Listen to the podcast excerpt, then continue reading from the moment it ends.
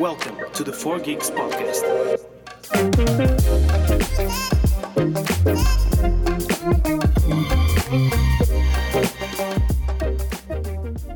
Ora viva! Mais uma quinta-feira, não é verdade?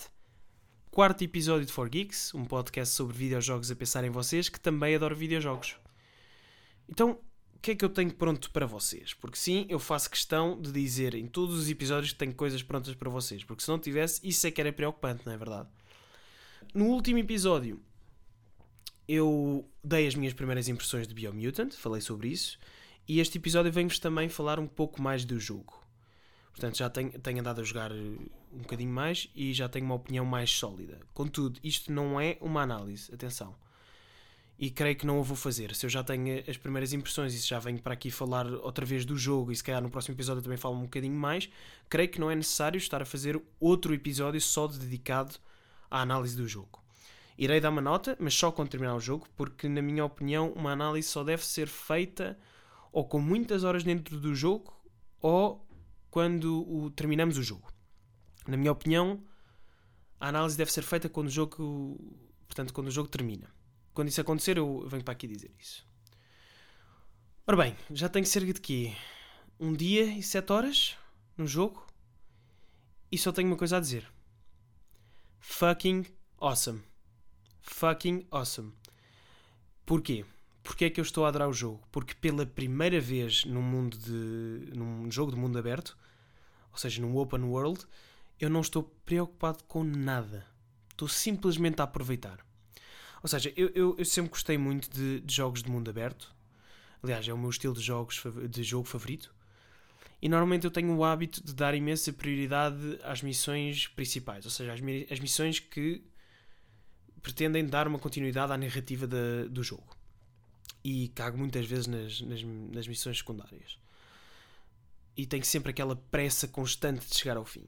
Mas este, o Biomutant, não está a acontecer isto. Eu, eu entro no jogo e estou só lá. Estou só a desfrutar. Eu não estou com pressa de chegar ao fim. Não estou com pressa de fazer as missões da narrativa. Não estou com pressa para nada. Estou só tranquilo ali. Pá, e estou a curtir o Edis porque é a primeira vez que isso me acontece. Ou seja, eu estou a fazer o que me apetece. Olha, hoje apetece-me concentrar mais na história. Vou jogar umas, umas missõezinhas da história para ver onde é que aquela merda vai dar.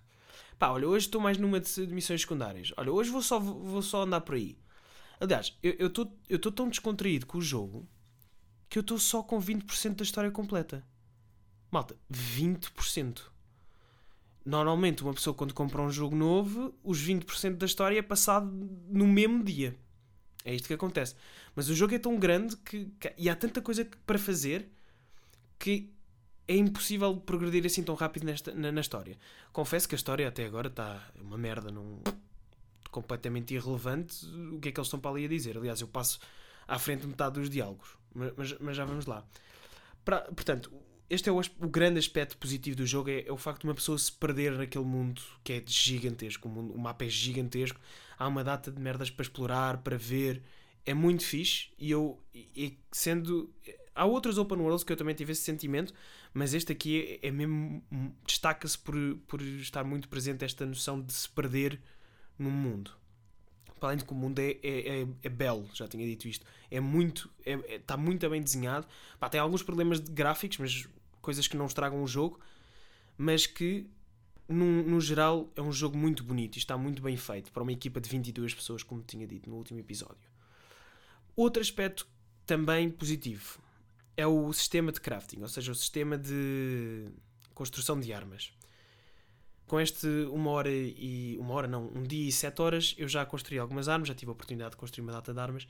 E vejam só isto: eu construí uma arma que é uma banana enfiada num piaçaba com pregos à volta e com umas. umas. Ai, umas fitas adesivas à volta da banana pá, boeda bacana, desculpem lá, que é que não quer uma banana enfiada num piaçaba, um piaçaba enfiado numa banana. E eu ando a dar porrada ali nos gajos, toma, piaçaba, toma, toma. Pá, boé bacana. Depois, tipo, posso fazer mais cenas, tenho uma arma que é um trompete, eu toco e saem boeda, boeda tiros, é bem engraçado. E, e, dá para dar asas à imaginação. Depois é, é chato porque é necessário sempre boeda recursos para fazer uma arma, mas isso é um, é um aspecto menos positivo, mas, mas não, não estraga nada. Agora, estes são os dois grandes aspectos positivos do jogo que, que eu sinto até agora. Portanto, um, o facto de nós nos perdermos facilmente no jogo e também o sistema de, de, criação de armas. Agora, quais é que são os problemas que acabam por não ser problema nenhum porque não estraga o, o jogo? Primeiro, há uma porrada, mas uma quantidade exorbitante de, de sidequests, missões secundárias. É, é negativo porque são mesmo muitas. São tipo 50 ativas ao mesmo tempo. São mesmo, é boeda chato. Qual é que é o lado positivo disto? Mais tempo para jogar, malta. Já está. Outro problema, tal como as sidequests, é carradas, mas carradas de luto. Nunca mais acaba. Há tanta coisa espalhada pelo mundo que eu, que eu às vezes fico só tipo, epá, vá lá. Dá, apanha, base, apanha, base. Qual é que é o lado positivo? Muita coisa, pode-se mandar embora, ganhamos materiais para construir cenas melhores. Portanto, estes dois lados negativos acabam por ser de certa forma positivos porque ajudam outras coisas. Mas há aqui mais, eu tenho aqui mais, mais cinco coisas que são mesmo más e que eu já, já, já, já falei no último episódio, mas faço questão de reforçá-lo. O narrador é chato para caralho. Pá, é chato. Está sempre a falar.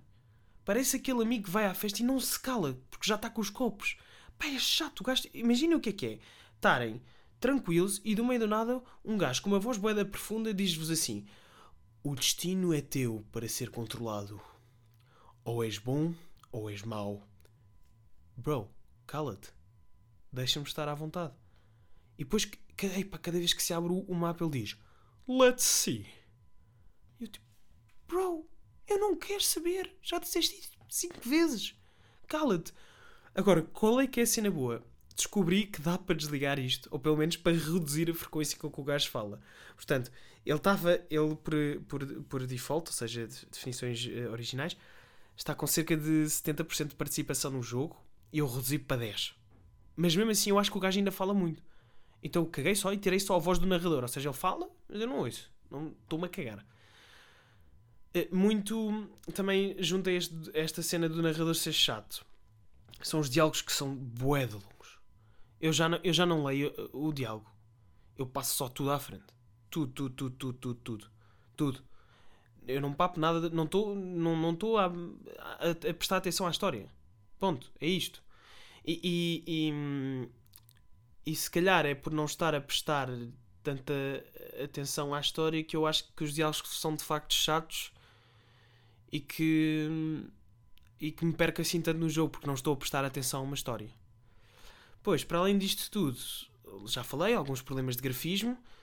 Depois, o jogo é muito fácil. Porquê? Porque eu já apanhei uma daquelas armas mesmo fortes e eu mato tudo boeda facilmente. Eu, eu já mudei o jogo, portanto, eu normalmente começo os jogos com a dificuldade normal e já mudei para difícil. E nada, é igual. O jogo está fácil. Atenção, eu não estou a dizer que sou bom. Eu estou a dizer é que há armas que são tão fortes que tudo o resto não faz nada, não faz nada se tivermos aquela arma, né? Portanto, acho que, que acho que vai ser um patch que vai, vai mudar isso. Portanto, vão, vão, dar, vão arranjar isso e vão pôr o jogo se calhar um bocadinho mais difícil.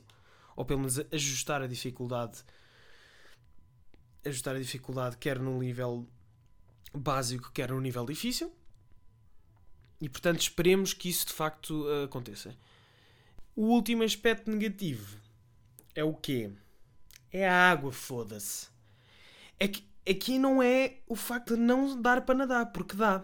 O problema é que quando entramos dentro da água, perdemos energia. Porque a, energia, eh, a personagem tem uma, uma barrinha de, de energia, tem uma de vida e uma de energia. Só que mal se põe os pés na água, perde-se a energia quase toda. Ou seja, eu já morri para aí umas sete vezes afogado porque eu não conseguia passar um riacho. Um riacho, malta. Uma merda tipo mínima. Eu não conseguia passar aquilo, eu morri. Eu, eu, isso quando aconteceu, eu disse: opá, olha, não jogo mais, nem, nem quer saber. Acabou, acabou aqui. Não jogo mais. Pá, e aqui chateiem porque a água dá para nadar, mas é tão mortífera como se não desse, né? Foi aquilo que eu falei no primeiro episódio. O testar os limites do jogo. Eu quando entrei na água fiquei, olha, dá para nadar. E o gajo, pá, não, não dá mesmo para nadar. O gajo está só a afogar e a nadar a cão e acaba sempre por morrer porque perde a energia toda. Mas pronto, né? Nem, não, nem tudo é perfeito num jogo. Por falar em jogos que não são perfeitos. Ah, pois. Temos, temos o What a Game. Vá, bora lá. What? Hã? What a Game? Ora bem, ora bem, ora bem, ora bem. O que é que eu tenho hoje para vocês? No último episódio trouxe-vos um, um skill divorciado. Hoje trago-vos um, um fisiculturista vegan. Ou seja, um gajo musculado que é vegan. Portanto, o que é que é o Mr. Vegan? O Mr. Vegan é um jogo sobre um, um fisiculturista que é vegan e que voa em cima de uma malagueta no espaço. É isto. E portanto, ele está só de cuecas, sim, este, este detalhe é importante. Está de cuecas, voa numa malagueta no espaço a apanhar vegetais e a evitar carne. é isto, malta. Portanto, qual é que é a ideia por trás do jogo? Portanto, qual é que é a história? É simples. Portanto, Mr. Vegan visita... O Mr. Vegan, que é o, que é o gajo que está de cuecas na malagueta, visita a sua psicóloga.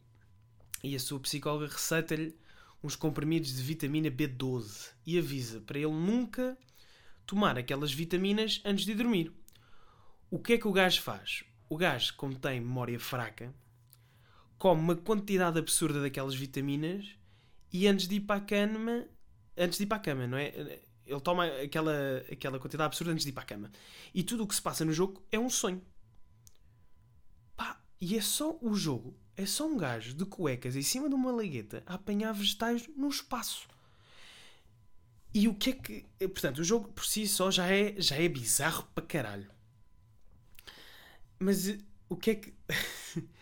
o, que é que o que é que torna o jogo ainda mais bizarro? É que toda a ação do jogo é acompanhada de música composta pelos Hard Bass School. Agora vocês estão. O que, que é isso, puto? O que é que é essa merda? Eu vou tentar mostrar a música, mas bem longe do microfone, porque Hard Bass School é, é isto.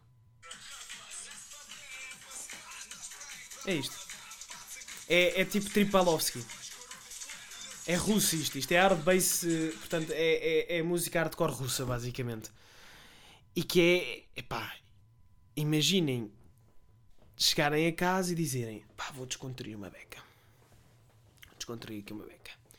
Ligam o jogo e são um gajo todo musculado, cuecas em cima de uma lagueta, a voar no espaço a apanhar vegetais e evitar carne com esta música.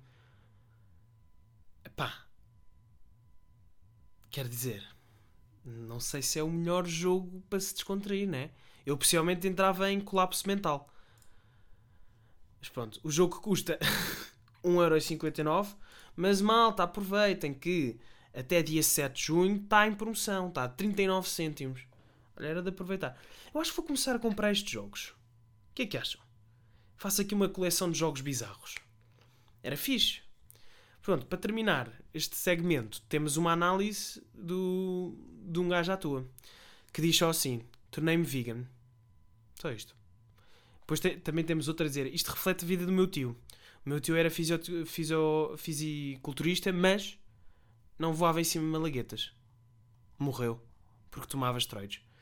Isto é uma análise de um gajo, a falar do tio que morreu porque tomava esteroides. Pronto. Então, olha, rest in peace, Uncle Ben. E vá. Vamos lá voltar que agora o que eu tenho para vocês é.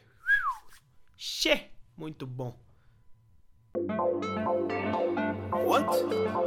Hã? What again? Eu só vou dizer o nome do jogo e vocês vão perceber onde é que isto vai dar.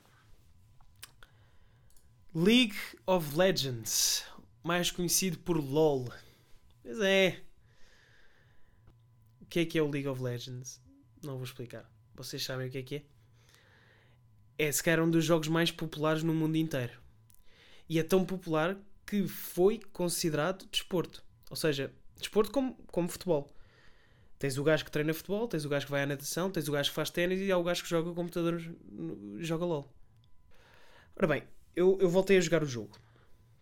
Mas uh, antes de, de, falar sobre este comeback ao jogo, gostava só de contar a, a minha história como eu conheci este menino, que tem um lugar eh, especial no meu coração. Eu lembro-me que comecei a jogar este jogo porque um amigo meu estava a falar do, do, do jogo com outros amigos no ringue. Portanto, eu lembro perfeitamente quando é que foi, onde é que foi, como é, como é que tudo, tudo aconteceu. Eu lembro de estar no ringue, era uma, um intervalo Portanto, isto foi em 2015. E estávamos no intervalo da escola e ele estava a falar que havia uma gaja que tinha que tinha foguetes e tinha uma, uma minigun e, e tal. E eu perguntei: estás a falar do quê? Ah, estou a falar de LOL. Eu, LOL, o que é isso? E ele começou-me a falar daquilo que tinha de, que tinhas itens e que tinhas de personagens. E lembro que ele estava a falar da Jinx, que é uma personagem que eu, que eu ainda hoje jogo muito. E lembro-me disso. Entretanto, nunca cheguei a instalar o jogo depois de ele me ter falado, mas houve um dia que eu fui à casa de um outro amigo, não esse amigo que me contou, que me falou do jogo pela primeira vez, mas foi à casa desse meu amigo e lembro que, me, que joguei pela primeira vez e fiquei tipo, pá, yeah, isto, era, isto é jogável.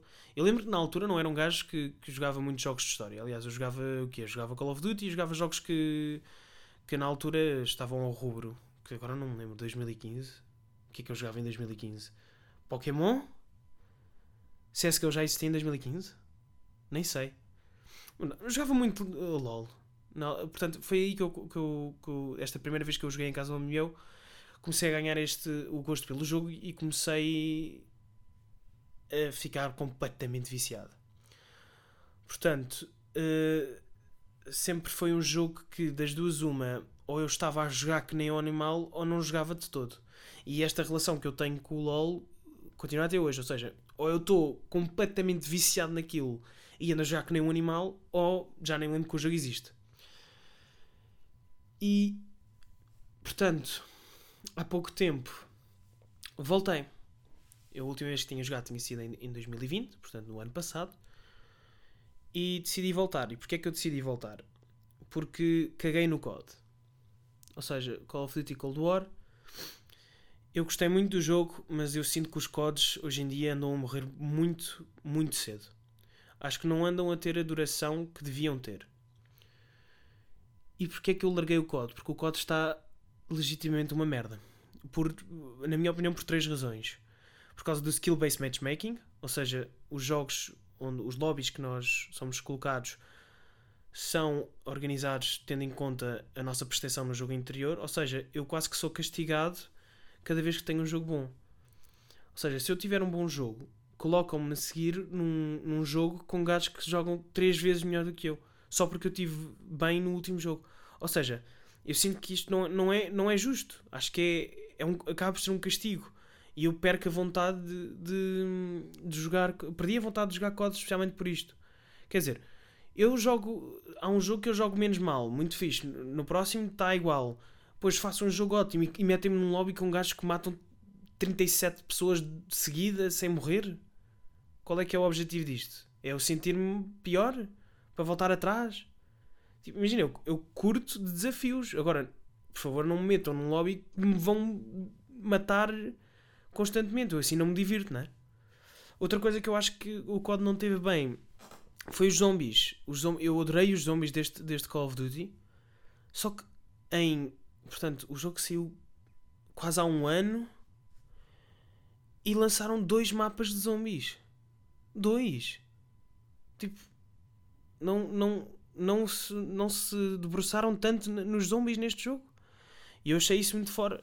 Portanto, concentraram-se muito no multiplayer, mas nos zombies nada. E eu fiquei triste com isso. Não há novidade nos zombies e não vou voltar lá. E depois, pronto, o jogo também se torna secante ao fim de um tempo. Não eu lembro-me que o meu objetivo era, era ter Diamond. Portanto, Diamond é necessário, é uma camuflagem que se ganha quando se eh, coloca todas as armas de um determinado tipo a ouro. E eu consegui em três, em três classes. Portanto, todas as Assault Rifles, todas as Light Machine Guns e todas as Tacticals. Nojento, sim. Estou orgulhoso? Não. E eu sinto que o jogo depois torna-se muito chato por causa disso. Tentar meter as coisas a, a Diamond é difícil e depois uma pessoa fica bué frustrada porque não consegue fazer desafios. Desafios paros que às vezes nem dependem de mim.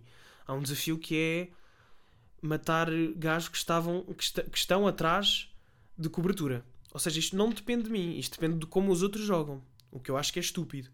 Porque é que vão pôr um desafio que eu não consigo concluir a não ser que o outro também faça. Acho que não faz muito sentido. Pronto. Eu, eu jogava, eu, eu jogava COD com, com um amigo meu na Xbox, ele tem Xbox, eu tenho PS5. Eu jogávamos os dois bastante. E eu fiquei tipo, pá, não quero deixar de jogar com este gajo, eu curto bem de jogar este gajo, com este gajo.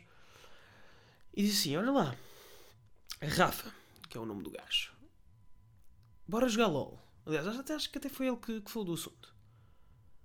E ele, e eu, e ele disseram: já, bora, que se lixo, bora fazer um joguinho. Pá, jogámos. E foi incrível foi boeda bacana. E entretanto falei com outro amigo meu, aquele amigo que, que me pôs a jogar pela primeira vez na casa dele. E foi boeda bacana. Divertimos-nos bué. Porque ninguém estava concentrado em ganhar o jogo, estávamos só a divertir-nos. Aliás, pá, foi boeda fixe. E nós andámos. Portanto, isto aconteceu o quê? Há uma semaninha. E desde então temos andado a jogar todos os, os, todos os dias. Às vezes os três, uma vez eu jogo só com, com o Rafa ou jogo com outro, com o outro, que é o Zemi aquele jovem que tem um podcast sopas depois do almoço, diz a mim vais-me pagar a pala deste sponsorship. E temos andado a jogar os três, ou jogo só com o Zemi ou só com o Rafa. E andámos a jogar tanto nestes últimos tempos que decidimos comprar o, o, o passe de evento. O que é que é o passe de evento? O passe de evento é um, um género de Battle Pass que tem algumas missões que implicam estar a jogar o jogo e ganhar, e vamos ganhando pontos conso, consoante se a nossa prestação no jogo. Ou seja, se ganharmos, recebemos 5 pontos, se perdermos, recebemos 2. E à medida que vamos recebendo, vamos ganhando coisas que nos permitem comprar skins. E eu não queria já tocar nisto, mas vou tocar. Skins, não é? Muitos, para muitos é só uma roupinha. Há muitos que não gostam de pôr, de, de pôr dinheiro no, no, nos jogos para comprar cosméticos ou para comprar o que quer que seja dentro do jogo e pá, respeito, não, não tenho nada contra. Mas o que eu tenho contra é, são aquelas pessoas que dizem que é uma estupidez porque é só roupa, é só roupa, só muda a personagem, não muda nada. É pá, não, não é assim. Aquelas skins é diferente. No LoL vale a pena. Aquilo não, aquilo não é normal. É, é, é vai, eu arrisco-me a dizer isto, mas são tão melhores do que, do que as do Fortnite. E as do Fortnite eu acho que são boas, eles arranjam ali skins porreiras. Mas as skins do LoL mudam tanto e são todas boeda bacanas. E eu já gastei muito dinheiro no LoL.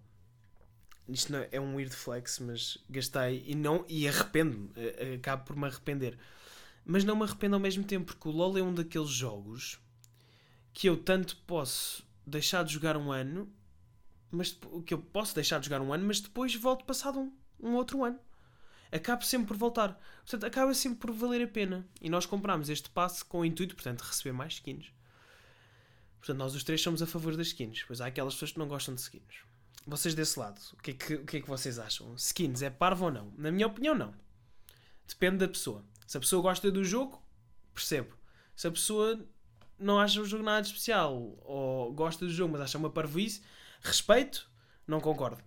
Porque pronto, eu acho que, que as skins são, são fixe. Eu curto skins. Eu sou, eu sou desses gajos. Sou daqueles gajos que, que compram as skins a pensar, aí caralho, lindo. Isto é boeda bacana. Ou vê uma nova e fica tipo, eia bem, espetáculo. E pronto, maltinha. Skins, não é? Pensem nisso. Será que vale a pena? Será que as skins vale, valem a pena? Pensem um bocado, vão tomar banho, pensem no assunto. Depois, se quiserem, digam-me alguma coisa um gajo fica aqui à espera de respostas. Então pronto, maltinha. Para, para a semana voltamos. Não há mais nada a dizer aqui. Ficamos com isto. Skins. Está feito. Vá. Maltinha, um grande abraço. Para a semana a mais.